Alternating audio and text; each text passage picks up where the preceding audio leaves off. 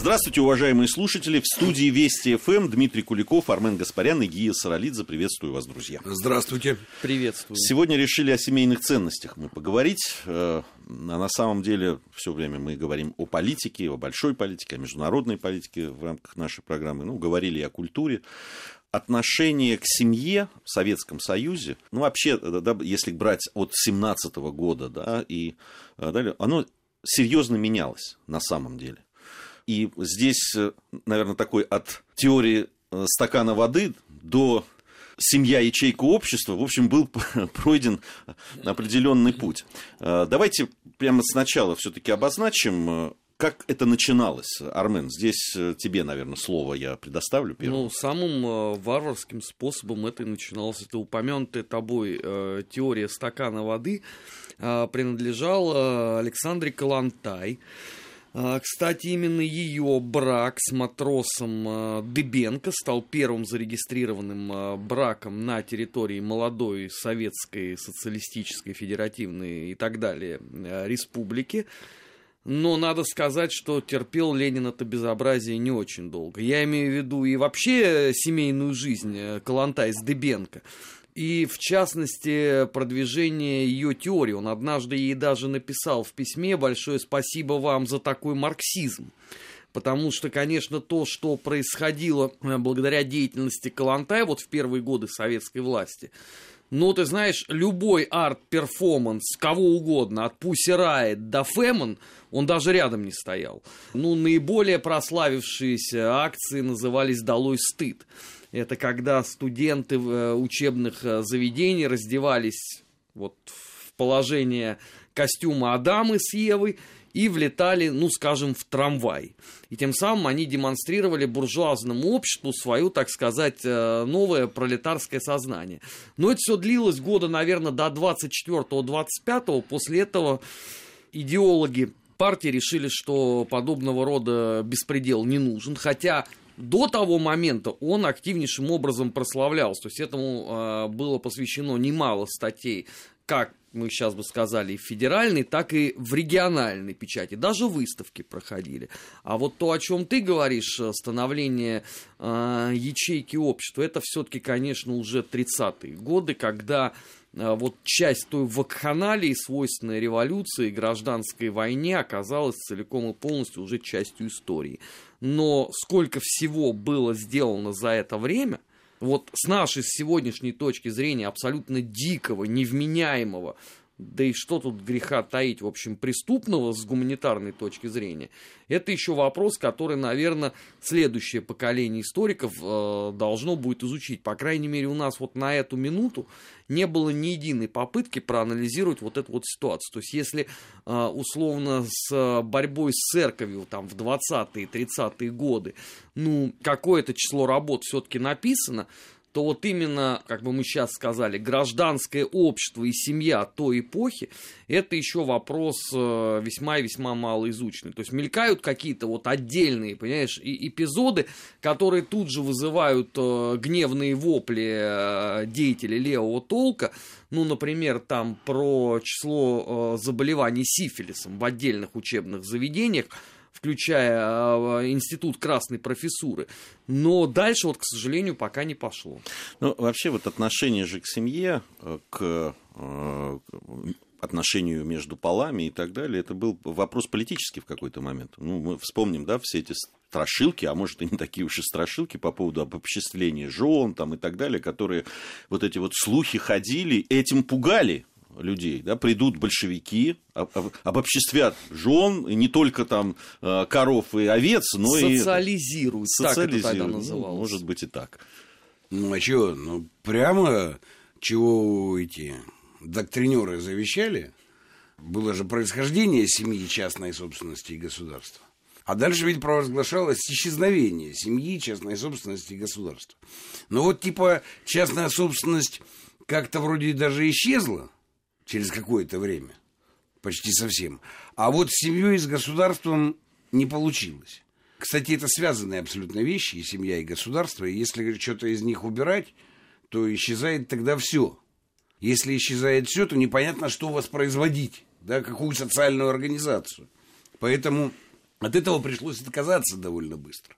Конечно, сильный, э, сильный постулат о том, что советская семья – это ячейка советского общества, в принципе, до такой ясности в альтернативе никто не доходил. И на Западе и так далее, вот, потому что это было очень сильное и очень, с моей точки зрения, социально правильное утверждение. Вот, потому что, конечно, э, ну, там, семья государству предшествовала, и там семейная власть всегда существовала до и вне, так сказать, ну, государственной. Кстати, то, что сейчас обращаются к уничтожению этого, начиная от всякого там э, ограничения вот этой самой родительской власти, вот, и, и заканчивая тем, что там детей отбирают и так далее, это и, и связано, с моей точки зрения, с пониманием того, что семья это та действительно ячейка или база, на которой вообще дальше держится вся социальная организация. Если ты ее уберешь, то, в принципе, хаос остановить будет невозможно. Теряется человек тогда, потому что вообще-то, ну, по большому счету, он в этой самой семье и живет. И я, когда сейчас говорю слово «семья», я даже не имею в виду там материальные обстоятельства каждой конкретной семьи. Да, там, родители разводятся, или кто-то умирает, или еще что-то. Вопрос семьи – это вопрос принадлежности к чему-то большему, чем ты сам. Эта принадлежность на уровне семьи проще гораздо определяется, чем, например, по отношению к государству там, или нации. Да? Вот, потому что это более древняя история. Да? Была семья, был род, было племя. До того, как появились государства, страны и все остальное. Поэтому это действительно, ну, как бы, это архаика, но такая ну, очень важная архаика, потому что человек вне семьи, вне вот этого полагания чего-то большего, чем есть ты сам физически, он, в принципе, не выживает. Поэтому, когда и марксизм про это рассуждал, и не только один марксизм, не надо говорить, что, так сказать, это там было исключительное изобретение Маркса там, с Энгельсом, а потом он, значит, вот Калантай это все развела до таких гротескных форм. Нет, а сейчас что? Там нет никакого э, марксизма, но занимаются они ровно этим. Потому что человека нужно добиваться главного положения – э, либерально-демократической доктрины атомизации человека. Да? Вот он должен быть совершенно один, совершенно одинок. Тогда можно с ним делать все, что угодно. Ну а семья это сильнейший институт, который этому противостоит. Потому что это тот вечный институт, к которому человек может обратиться за помощью за защитой и за воспроизводством своего существования. Тут вот э, любопытен сам механизм, да, вот э, как это происходило и э, когда пришло осознание этого и кому пришло осознание этого, э, когда от полной свободы, в том числе и от э, семьи каких-то отношений, да, там, э, которые, ну, не совсем свободы, но во всяком случае они, она строилась на других принципах, да, там, э, э это мы видим э, и в культуре, да, там, если посмотреть авангардизм там, и так далее, ведь там очень схожие э, процессы происходили. К истории, когда не, не просто провозглашаются какие-то семейные ценности, и семья объявляется ячейкой общества и базисом, на котором строится, но еще и довольно консервативные вещи, да, там семейные, которые начинают всячески продвигаться и в культуре, и в идеологии и так далее. Вот этот, этот момент ты, э, Армен, определил, там, 24-й э, год, да, а уже укрепляется к 30-му. На самом деле, если во временных рамках взять, то это, ну, это совсем, очень быстро происходит. Ну, после, э, давай даже попробуем назвать дату, когда это начинается. Это 10 лет революции, то есть, соответственно, 27-й год. Потому что тогда уже в руководстве страны было четкое понимание, что надо э, завинчивать гайки, собирать заново этот абсолютно разболтанный механизм. И э, если я вот сейчас скажу, наверное, э, криминальную вещь для многих, но это в том числе вот э, репрессии 37, 38, 39 года, это по сути дела апогей. А, потому что а, вот мы можем посмотреть, да, как была разболтана вот эта вот семья, которая, по идее, должна конструировать а, любое общество и государство. Но у нас ведь то же самое происходило на всех других уровнях. Просто если где-то это можно было сделать, условно, не такими палаческими методами, ну, для понимания вот возьмем один отдельно взятый институт, это Э, руководитель управления НКВД по городу Москве. Вот ты знаешь, что за 38 год 5 начальников поменялось? Ну, то есть они там от двух недель до двух месяцев пребывали на должности, после этого сразу отправлялись э, на чердак, где получали заслуженную пулю. Вот это все э, многие годы ведь, по сути дела, проповедовалось в обществе. И э, если с семьей условно они там могли каким-то образом перепрофилировать э, благодаря там партийной работе, комсомольскому задору и так далее, и так далее, и более-менее выбить вот эту всю дурь первых лет революции, социализации, со стаканами воды и так далее, и так далее, то вот дальше дело уже не пошло. И пришлось применять вот эти вот э, тяжелейшие репрессии политические. Они ведь не на пустом месте э, произошли. Это, если угодно, финальная точка термидора, который должен был бы произойти. Его же, кстати, и предсказывали э, к 27 году. Если мы, опять же, там э, возьмем историографию э, революционную, то вот этот вот финальный этап революции, он как раз тогда и должен был произойти. Но он произошел на определенных каких-то частях э, условно советского общества. И вот апогей это, конечно, 30-е годы. Многим, кстати, тогда, я вот открою большую тайну, инкриминировалось не только э, шпионаж в пользу там, Польши, Великобритании, Германии, а в том числе разврат по отношению к советскому обществу.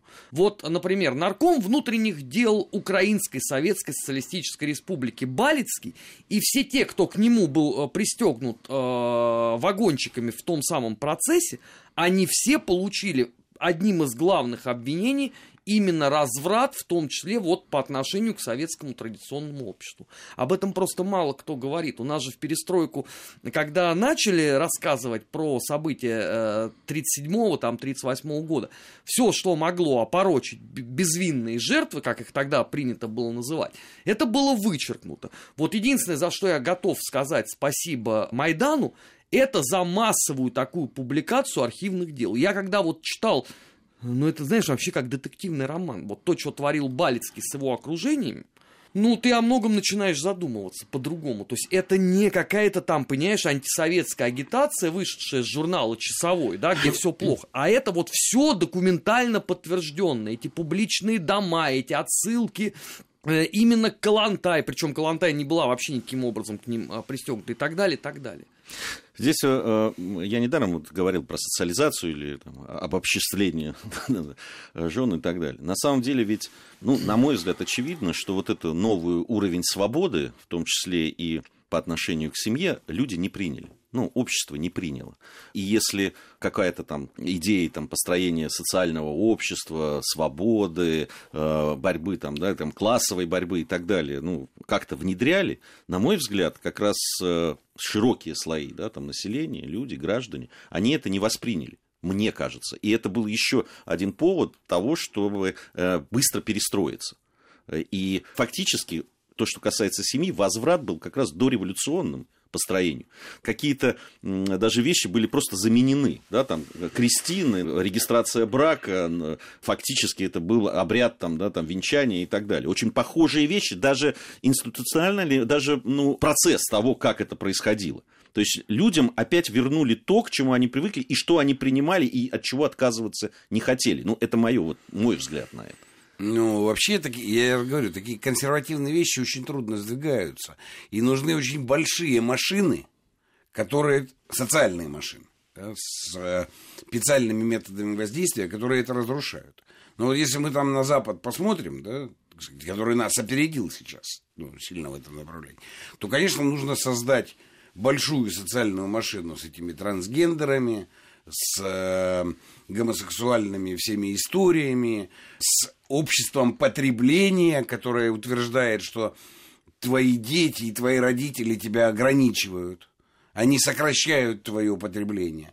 Ты не можешь жить здесь и сейчас. Ты должен, как плохо, ты должен сначала о ребенке заботиться, а потом о родителях, которые уже в возрасте. А когда же ты жить будешь? Что ж ты? Не надо, освободись от этого. И от детей освободись, и от родителей освободись. И вот тебе наступит счастье, потому что ты сможешь заниматься только собой. А так кто-то, кому-то ты должен кем-то еще заниматься, кроме себя. Это, ну, это все разворачивается последовательно.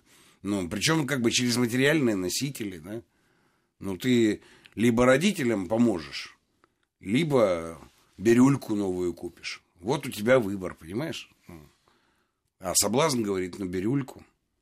Тем более, что и, и вся доктрина утверждает, что так правильно теперь. Ну а чего? Ты же для себя живешь ну, в свое время. А чего? Нормально же, правильно? Но это так быстро не... То есть потребовались десятилетия с, с момента внедрения этого э, общества потребления. Ну, соответственно, там же за ним шла потом и сексуальная революция. Интересно. Большевики, вот Калантай в такой гротескной, утрированной форме, это, ну, это прошло, посмотрели и ужаснулись. А у тех-то все расчетливее. Все то же самое, только медленно, постепенно, через большие механизмы, так и происходит трансформация. Ну, а, кстати, посмотри на это общество сейчас и то, что утверждала Калантай. Много ли ты найдешь в логике разницы? Ну, в материале да. Еще раз говорю, у Калантай... Хотя Армен прав, если посмотреть на какие-нибудь там Пусирает и всякую другую... Какую это белиберды, ну, сколько ее, их очень много. Ну, и в этом смысле они близки к тому гротеску. Ну, сейчас это как бы существует. И никто уже не ужасается, понимаешь? Никто уже этому не ужасается. Да, такие исторически фундаментальные вещи, как семья, причем большая семья. Это же тоже интересно, когда, да, когда человек, ну, вот устраняется большая семья, и, в принципе, человек приобретает еще и духовную такую атомизацию, что гораздо более важно, чем даже социальная атомизация. Ну, потому что, смотри, вопрос, что останется после тебя, теперь считается несущественным. Ну как, дети останутся? Да нет, ну зачем ты будешь испытывать мучения с детьми? Ну ты его воспитываешь, воспитываешь, а он потом как-то, значит, и у тебя будет как-то не так что-то он сделает, и у тебя будет драма. Зачем это все? Связывать. Ты же расстроишься потом. Не надо, не надо это. Живи безмятежно. Ну, поэтому э, ну, происходит, ты непонятно кто. У тебя нет прошлого, и у тебя нет будущего. Ну, потому что будущее у тебя действительно, ну, ты, да, ты вложил треть своей жизни или четверть, или пол своей жизни в это самое воспитание, там, ну, в образование и так далее. И, и тебя не станет, а это, ну, ты в них будешь там, да? Но это нет, это очень рисково. Это, перена... это пренапряжение духовной сферы. Не перенапрягайтесь, не надо. Ну зачем вы будете над этим думать? Не надо над этим думать. Не надо. Как не надо? Мне же будущее дано только в моих детях, в том, как я думаю о том, как они будут жить. Ну, с какого... Не, ну зачем вы так себя нагружаете? Пустое это все. Пойдите купите новую бирюльку. Или требуйте вот чтобы все перестали летать на самолетах. Ну, в общем. А что надо думать? Над, над тем, какими будут ваши дети. Кто вас просил вообще над этим думать? Это не ваше дело. Поэтому это все как бы и... А воспитание, по большому счету, оно же только может внутри большой семьи осуществляться. Ну вот когда там ребенок видит деда, или там даже если ему повезло еще прадеда, да, может быть, ну, деда как минимум, отца, потом у него появляются, ну, свои дети, да, и вот получается как минимум четыре поколения в одной жизни. А тебе говорят, да не, пустое это все. Ну, зачем, ну, что, ты сам по себе. Ну, так сложилось, ты родился просто, видишь, ну. Ну, в принципе, это, опять же, ну, можно же воспитывать детей без семьи. Большевики тоже с этим экспериментировали. Ну, зачем? Просто, ну, вот он родился, в принципе, вообще в инкубаторе ну, как бы дальше. Но вот, в принципе, как только он вылупился, надо его сразу бах и в другую, в другую технологию, где он один будет без, без всего вот этого. К этому и ведут. Как этому противостоять, это большой вопрос.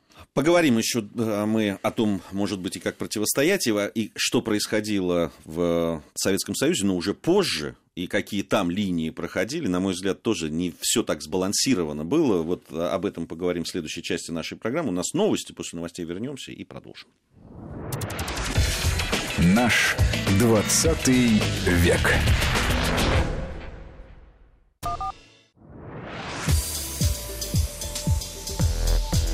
Наш 20 век.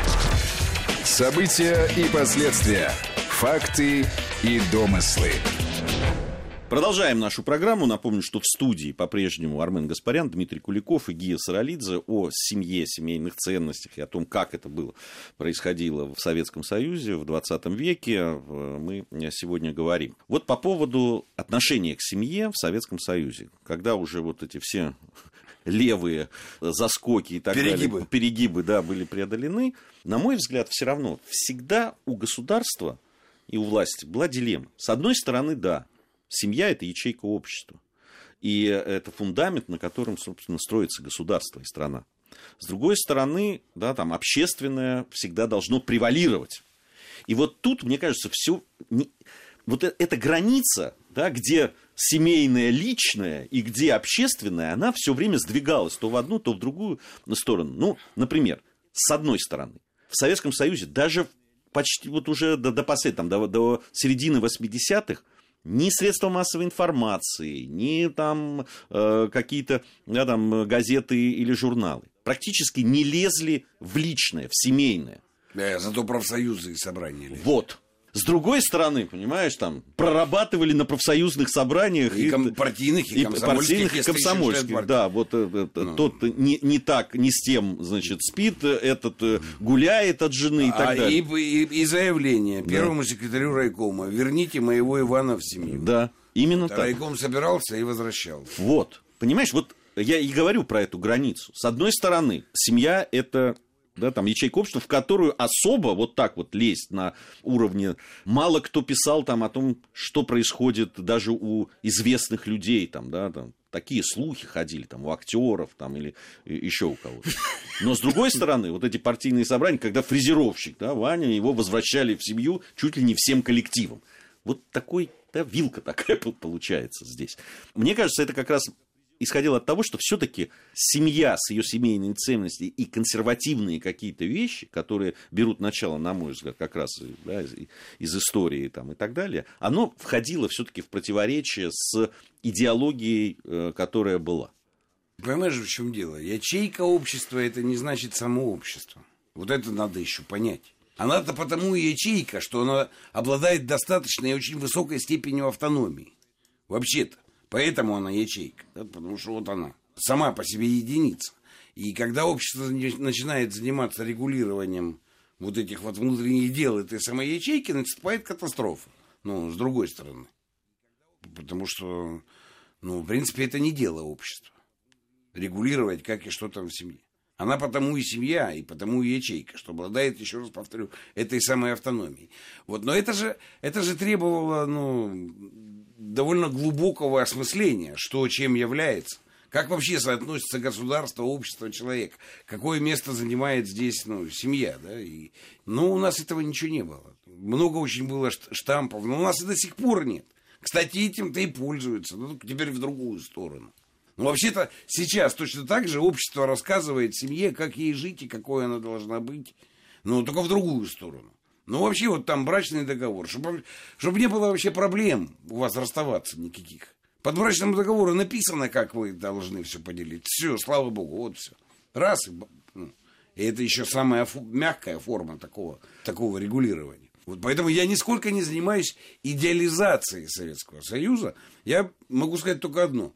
Большевики довольно быстро поняли, что если не будет семьи, и, кстати, в большом смысле этого слова, долгой семьи, вот такой вот, да, то вопрос социальной организации становится очень проблематичным. Очень проблематичным. Это они поняли.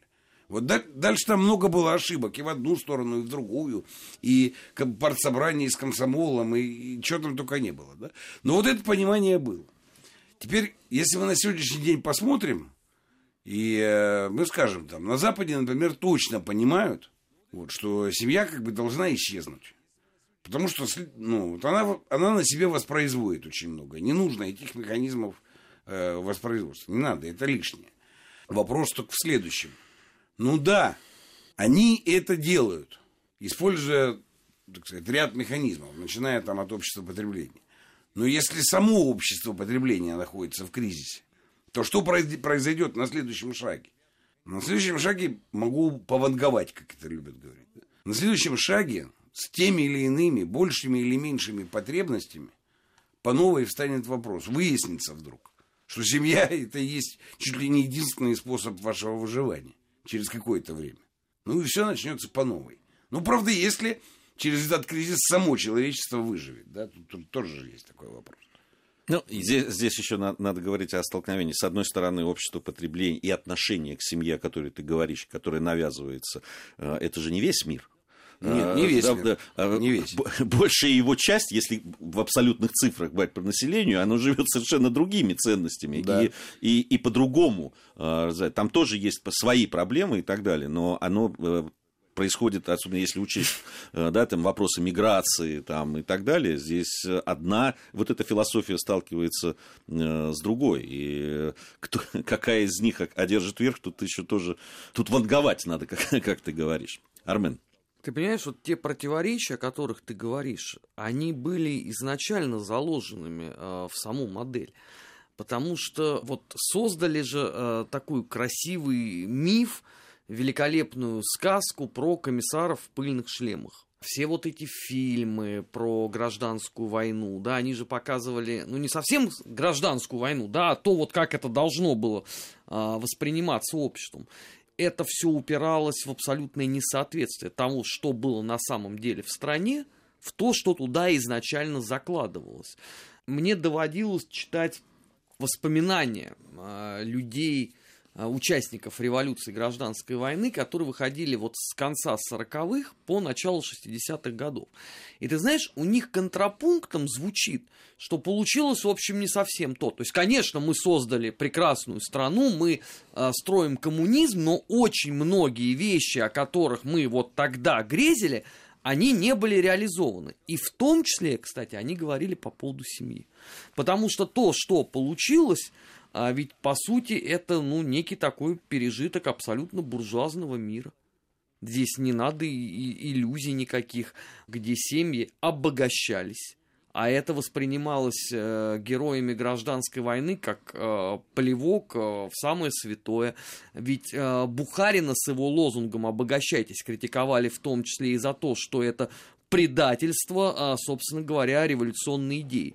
Но ты не мог с этим сделать ровным счетом ничего, потому что у тебя была зацементированная идеология товарища Суслова, и все вот это вот в том э, самом виде, э, очень противоречивом, оно и просуществовало до момента, когда на, начинается вот этот окончательный закат идеологии Советского Союза, который, собственно говоря, увенчался вообще демонтажом и уничтожением э, целого государства.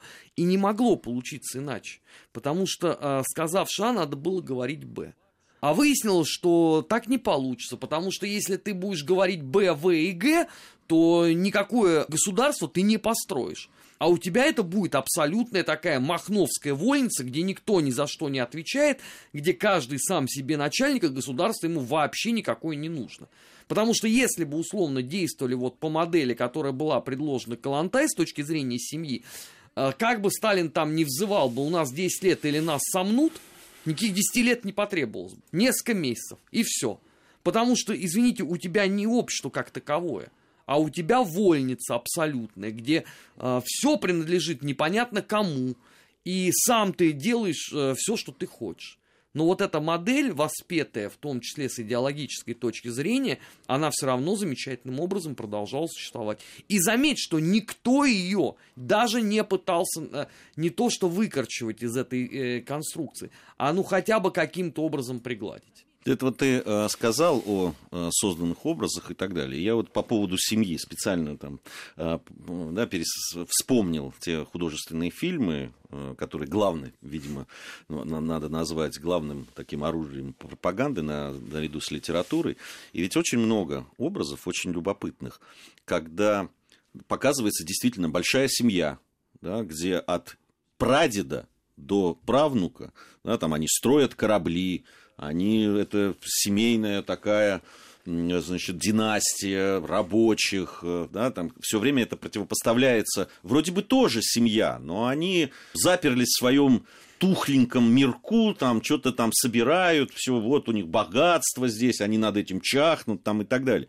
Образы очень э, яркие, очень доходчивые, действительно очень много было сделано для того, чтобы, с одной стороны, да, семья это важно, да, семейные ценности, традиции это важно, но эти ценности и традиции должны быть новыми, говорило э, государство, и это было очень важным э, делом пропаганды которая должна была утверждать, с одной стороны, семейные ценности, вроде бы такие традиционные, с другой стороны, вдохнуть в них новую жизнь и новые, как бы, новое содержание.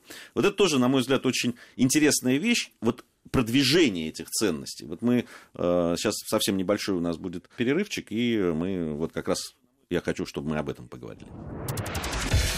Наш 20 век.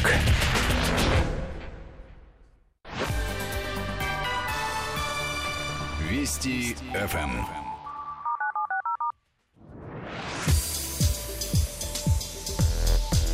Наш 20 век. События и последствия.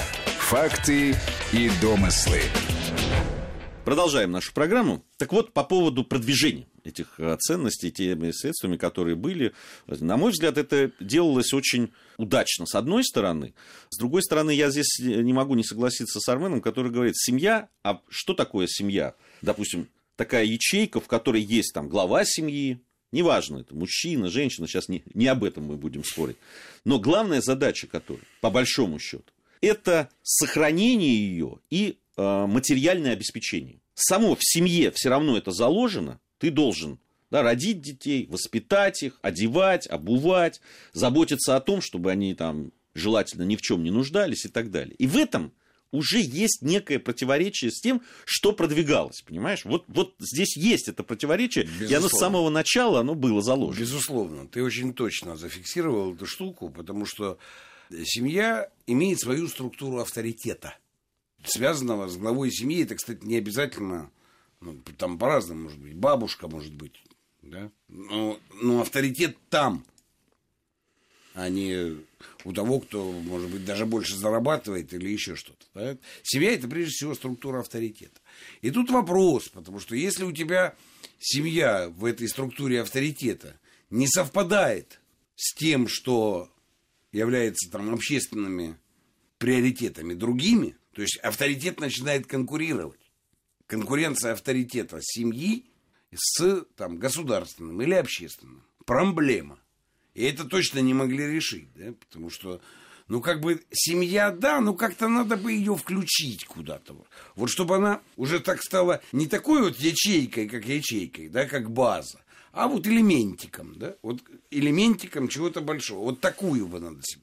Ну и, и конечно, это приносило контррезультаты, честно скажу, да, потому что семья это самоорганизующаяся единица, в этом ее ну, природа, в этом ее суть. Вот в этой, ну, как бы самоорганизации. Как только ты начинаешь ее делать элементиком чего-то, ну все, хана. И механизм этот не, ну, не состоится, и семью разрушишь, как самоорганизующуюся единицу. Неважно, будешь ли ты строить ее элементиком коммунистического общества или элементиком общества потребления. Ну, потому что они же тоже ее рассматривали, да? И когда там вот, э, Армен говорит, Бухарин сказал, обогащайтесь, а в свое время э, там крикнули, потребляйте. Нефига накапливать и детям там что-то бросьте это дурость. Тратьте все накопления сейчас. А потом еще занимайте и тоже тратьте. А потом занимайте на то, чтобы покрыть то, что заняли, и еще потратить. Понятно, какая семья. Консервативные семьи среднего класса, ну, вот уже 20 лет все больше и больше в наследство получают долги. Ну, вот как интересно. И что теперь со всем этим? Так а зачем мне тогда такие, ну, если он мне отдал одни только долги? А я своим что отдам? А я вообще... Ну и начинаю, ну все, понимаешь? Ты, вот ты сделал семью ячейкой, ну или там, не ячейкой, а элементом Элемент. общества потребления. Замкнул ее на, в этом смысле, социальную организацию. Ну, все, конец этой семьи. То, то же самое было и с Советским Союзом. Да, когда ну, перестали преда... при... или, или никогда, может, и не признавали. Хотя я думаю, что где-то это на хрущевской э, границе произошло. Да? Вот, что лишили права на самоорганизацию семейную. Авторитет семьи должен совпадать абсолютно с, там, с общественно-государственным авторитетом. Но начались проблемы. Ну, кстати, потом и собрания, и все такое прочее. Здесь э, вот э, очень важную тему ты э, затронул. На мой взгляд, тоже... Вот ты говорил о большой семье. Там, не знаю, насколько это было там продумано или не продумано, но ведь и в, там, начиная там, с 60-х годов, в принципе, большая семья, как, которую там э, мы понимаем под большой семьей, и вот сейчас мы говорили, она-то, собственно, стала разрушаться. И малогабаритными этими квартирами и так далее. Понятно, что время идет и что-то меняется, особенно если говорить об урбанизации, о городах больших и так далее. Но эти процессы ведь шли. Ты понимаешь, эти же процессы мало того, что шли, они же еще и насаждались на определенном этапе. Ты же вспомни, что большая семья для многих э, это стало элементом той вот еще как сейчас говорят, России, которую мы потеряли, да, Российская империя. Соответственно, со всеми своими э, буржуазными э, пережитками. И это многими воспринималось очень плохо. А, плюс к тому было же живо поколение, которое помнило, как с этими большими семьями боролись на государственном уровне. Ну, больше всех от этого казаки пострадали, да, как известно. Великое войско Донское, кубанские казаки и, соответственно, Оренбургские с э, войском Терека. И люди это понимали, что э, в этом есть э, некий элемент, который не нужен – который не будет способствовать тебе в карьере и в твоих новых э, условиях. Плюс к тому, раньше что-то население это было по большей части деревенским. А как ты можешь э, в хрущевской квартире жить с семьей из 8-9 человек? Но там нет условий для того, чтобы у тебя было там 4-5 э, детей. Но это невозможно, в принципе. Э, этот же момент э, потом, знаешь, у нас старательным образом стали обходить. То есть у нас почему демографический э, такой провал получился на определенном этапе? А это потому, что у нас было три войны нам рассказывали, да, была Первая мировая, была гражданская и была, соответственно, Великая Отечественная. Но, пардон, а у Германии не было Первой мировой войны и э, Второй мировой войны. Но почему-то у них вот такого демографического провала, как у нас, зафиксировано не было. Ну, по крайней мере, на территории Федеративной Республики Германии. Значит, были какие-то другие, в том числе, причины. Но рассуждать-то об этом э, не очень интересно и комфортно, потому что есть, опять же, модель, э, в рамках которой мы действуем. Она называется так, не смейте клеветать на великое советское прошлое. Все, что было сделано, было сделано абсолютно правильно. А вы, подонки, ничего сами сделать не можете. Ну, сколько вот э, ты раз за неделю это слышишь? Ну, я думаю, что раз пять минимум. Ну, вот она тебе, пожалуйста, объяснение всего. Ну, при таком подходе как можно что-либо исправить? Здесь э, вот мы говорим, и всегда проскакивает о том отношении государства и некой идеологии да, по отношению к семье. Вот мы там э, говорили и дореволюционные чуть-чуть затронули, но это не, не, не, не столько тема сегодняшнего нашего разговора. Да, там первые э, годы становления советской власти, потом э, то, что происходило, и то, что происходит сейчас.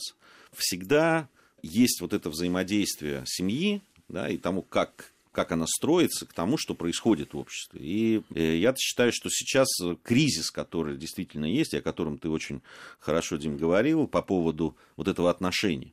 Да, потому что сейчас превалирующее, если посмотреть э, форумы различные, да, там все эти социальные сети и так далее – превалирующим таким тезисом для молодежи является пожить, надо сначала пожить для себя. Они не закрывают дверь там, семьи, потом создания и так далее. Но первое пожить для себя. То есть эти люди определили, что семейная жизнь это не для себя, ну, то есть, вот создание семьи, дети, это оказывается не для себя, это для кого-то якобы. Да, вот эта вот формула э, работает. И она, на мой взгляд, сам, тебе... самая опасная. Можно я тебе страшную вещь скажу? Я этим людям хочу... Я тебе один умную вещь скажу, только ты не обижайся. И вот всем, кто слушает, жить для себя вообще невозможно. В принципе. Потому что человек – существо коллективное. Он не может жить для себя. А вот когда вам рассказывают, что вы поживете для себя, то вас используют в качестве ничего не понимающих существ, даже трудно сказать людей. Вы должны пожить как бы для себя, обогащая тех, кто будет вам обеспечивать эту жизнь для себя. Ничего другого здесь нет, понимаете? Вот вы должны быть включены в максимум контуров потребления, продаж и приносить прибыль, как корова на автоматической системе доения. Вот что значит жизнь для себя в, таку, ну, в такой схеме. А если вы начинаете жить в семейной перспективе, то вы, конечно, не такой уже лакомый объект, потому что у вас есть другие интересы. Появляются другие интересы. И другие, не люблю это слово, там, ценности или идеалы другие, в которых, ну, вот это вот для себя заменить что-то, хотя то еще не вышло из пригодности, или заменить что-то, потому что 28 журналов про это написали и 150 500 тысяч сайтов. А ты прочел, и ты уже понимаешь, что тебе это нужно. Потому что тебе напи- объяснили, что тебе это нужно. Тебе даже не так. Тебе объяснили, что ты этого хочешь. Вот, понимаешь? Нужно это уже слишком высокая степень определенности. Объяснили тебе, что ты этого хочешь. А у тебя, кстати, нет авторитета. У тебя же ни дедушки, ни папы нет. И детей, которых ты ну, должен чему-то научить, их тоже нет. Поэтому у тебя один канал. Объяснение, чего ты хочешь. А слово «надо» как бы не присутствует. Хотя надо, чтобы ты был дойной коровой. А, большая тема, на мой взгляд, очень интересная и очень актуальная. Хорошо бы ее, конечно, вести, имея, имея перед собой еще и подрастающее поколение, и с ними дискутировать на эту тему. Ну, надеюсь, и до этого дойдет. Спасибо большое за этот разговор. На мой взгляд, очень важный. Через неделю вновь встретимся. Наш 20 век.